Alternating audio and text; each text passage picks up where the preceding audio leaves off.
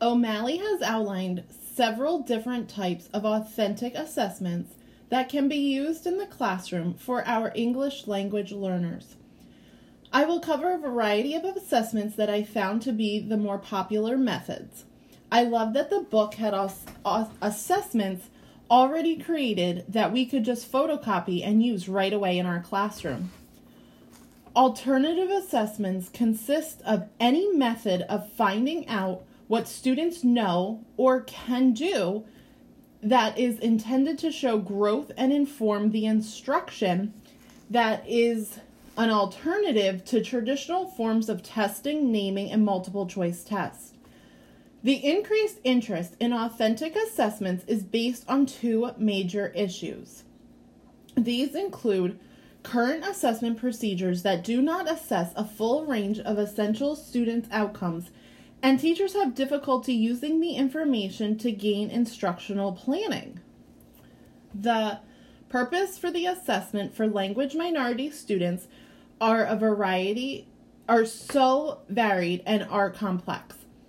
Accurate and effective assessments of language minority students is essential to ensure that our ELL students gain access to instructional programs to meet their needs. With ELL students, assessments are far more complex and challenging than for native English speakers. Assessments can be used for six different purposes for ELL students screening and identify to identify students' eligibility for special learning or the content area support program, for their placement to determine the language proficiency and content area for the students in order to recommend the appropriate educational placement. Reclassification or exiting for our students so that we can determine if the student has gained the language skills and content area in that student's grade level. Monitor students' progress will help to review the student's language and content area in the classroom. Program evaluations to determine the effects of federal, state, and local instructional programs. Accountability to gain the students' goals and standards, including the testing that is needed for high school graduation. The term authentic assessment is described as multiple forms of assessment that reflect students' learning, achievement, motivation, and attitudes on instructionally relevant classroom activities. Performance assessments consist of any form of assessment in which the student constructs a response orally or in writing. Performance assessments require students to accomplish complex and significant tasks while helping to bring in their prior knowledge, recent language, and relevant skills to solve realistic, authentic problems. Some of the characteristics of performance assessments are that they can construct a response. So the students would construct a response to help expand upon the response or the performance or create some sort of product to turn in. Higher order thinking for the students to see if they're able to construct responses to open ended questions. Process and product so that we can see if they're able to uh, explore multiple solutions for complex tasks. Performance assessments often requires teachers' judgment of student responding. A scoring scale reference or a rubric in which numerical values are associated with performance. One example is a 1 would be basic, 2 proficient, and 3 advanced. One of the characteristics of performance assessment is the criteria are made public and known in advance so the student knows what they're being graded on. Another type is a portfolio assessment, which is a collection of student work to analyze and show progress over time regarding instructional objectives. Student self assessment is key element in authentic assessment and in self regulation learning to motivate the students. They have the freedom to choose the challenging projects, take tasks or take risks, advance their own learning, and accomplish desired goals. Because students have control over their resources available to them with and without with and with within and without or with outside of the classroom. Self-assessments and self-management are the core of this type of learning and should be used for regular instruction. Our students need to learn a common set of basic skills in reading and computation as a foundation to learn the more complex area and application of information. Students also learn most effectively through integrative experiences, which include listening, speaking, reading, writing, thinking, direct experience, and pers- purposeful student interaction. Authentic assessments are able to be used in the classroom daily and in every subject. Some types of authentic assessments are oral interviews. So the teacher would ask the students questions about their personal backgrounds, activities, readings, or interests. Some of the advantages to this, or it's more informal, and the students are able to conduct these themselves or with a peer. Storytelling and text retelling is another example where the students are able to retell the main ideas or select information from the passage. An advantage to this is the students are able to produce this orally and can be scored on the t- context and language components. A scoring rubric or a rating scale would be used in this type of authentic assessment. Writing samples are another way that students are able to create a narrative or a reference type of paper. Students produce written documentation and can be scored on language components. Projects and exhibits are another example for students to complete projects in content area and they can work individually in pairs or in a small group. The stu- the advantages are students are able to do this both written or orally. And the observations are oral written procedures and their thinking thinking skills.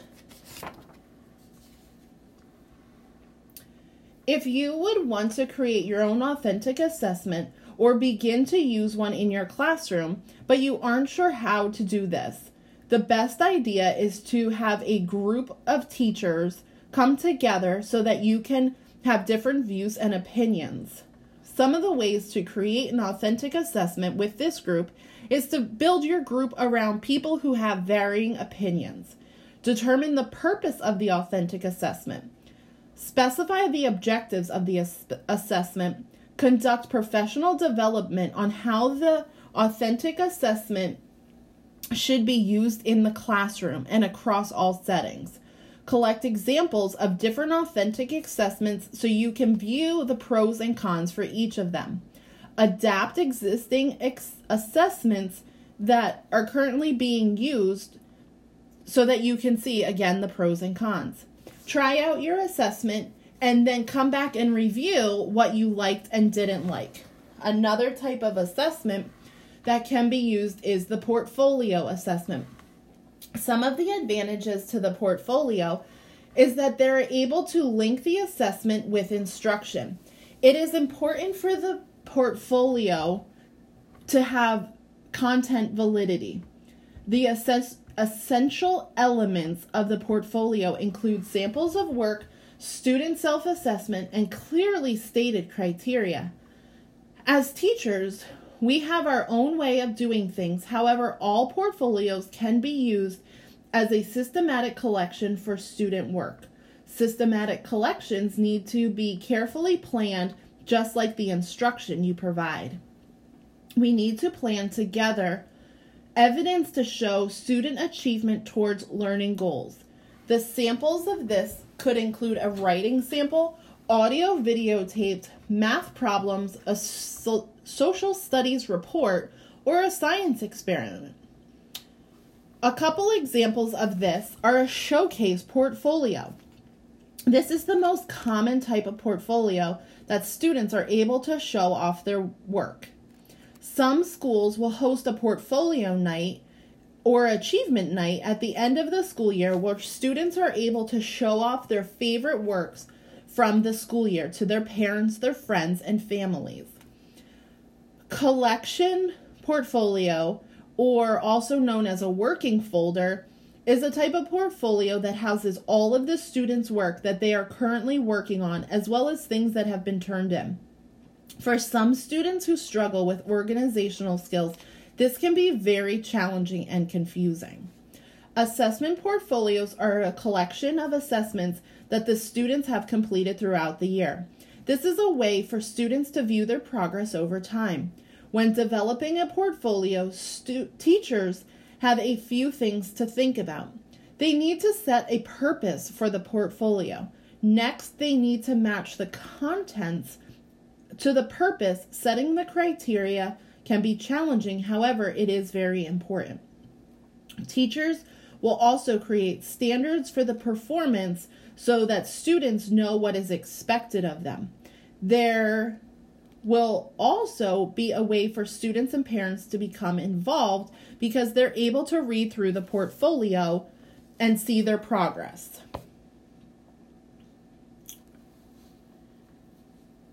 Conveying to students the features and criteria of highly perf- quality performance so that they can apply these criteria to their work is very important with portfolios. Engaging the students to having meaningful activities is also powerful to make them want to complete this portfolio. Parents can also be involved where their collaboration is between the home and the school, and the parents could take and write little notes on the um, assessments when they're sent home, or some of the teachers will have the students write why they think they did well or why they struggled, and then the parents can see the students' self reflections. It also helps, we can give student or parents advance notice of upcoming conferences and the information that we will be covering. Inviting the parents to conferences to do this is an amazing way, but we need to remember to have interpreters for our non English speaking families. Oral language assessments are the more commonly used assessment for our ELL population. There are some challenges that teachers will face when it comes to oral language assessments. These include making time, selecting assessment activities, and determining evaluation criteria that can be used effectively. When we are evaluating oral language, it is much different than when we are evaluating a written language assessment. Listeners also have to play a big role in the assessments. They need to work on hearing what is being said and not only hearing what they are and not hearing just what they are thinking, but how it is being said. Our spoken language can also be very different than our written language. When we speak, we often typically do not use complete sentences and use less specific vocabulary than when we, are writing. Oral language assessment for English language learners in school is focused on capturing the student's ability to communicate for both basic and academic pers- purpose. Our communicative language function includes several different methods. These include greeting or greetings or leave takings, which means meet and greet, saying hello and goodbye. Some of the common expressions are How are you today? Nice to meet you. When we request information, we are formulating questions we would first say, Excuse me, can you please tell me where the nurse's office is? Giving information or assistance is also important for our communicative language functions to comprehend a request or responses. Sure. So we would answer the question, sure, it's down the hall to the right. Or if we're describing to tell something or an idea, it's describing. So we would say, it's about right down the hall, about 30 seconds down the hall, if you're counting, or we could use distance. However, that can be challenging for our students. The academic language functions are seeking information, comparing, ordering, classifying, analyzing, justifying, problem solving, and evaluating. Different forms of assessments can be used when evaluating oral language. There are self assessments that students are able to fill out about themselves and how well they are able to answer questions. There are also peer assessments that classmates will fill out. For the oral interviews, we need to first prep the students very well and make sure they understand what their expectations are. Tasks to check for in oral interviews for the learner use courtesy formulas. So greet the student and evaluate his or her purpose. So, an example of this would be what do you say when you meet somebody for the first time? Or what do you say when you hurt someone or make a mistake? Or it was just an accident? You can also ask formal questions. So, some of the sample interviews for beginners can just simply be Can you tell me about your family? Or ask a friend if you can borrow his book. For our intermediate level students, we would have them describe what you did last weekend or tell me what kind of movies you like. For our advanced students, we could say, How do you feel that you're doing in this class and why? Tell me about how you like to spend your free time. Compare this school to your last one. So we're seeking more in depth information from these students. Picture cues, descriptions for stories, broadcasting, radio broadcasting, video clips, information gaps, storytelling are all examples of the oral language assessments. Reading assessments of our ELL needs to be correctly and effectively done, or it could make them become discouraged and not want to continue to learn how to read. The procedure for the assessing the reading is to identify the purpose of the reading assessment, plan for the assessment involving students in self and peer assessment, developing scoring rubrics and procedures, and setting the standards. Our second language students will use their background knowledge regarding the topic, text structure, and their knowledge of the world and their knowledge of print to interact with the printed pages and allow them to make predictions. Reading programs have been found to be very successful if the teachers do the following things.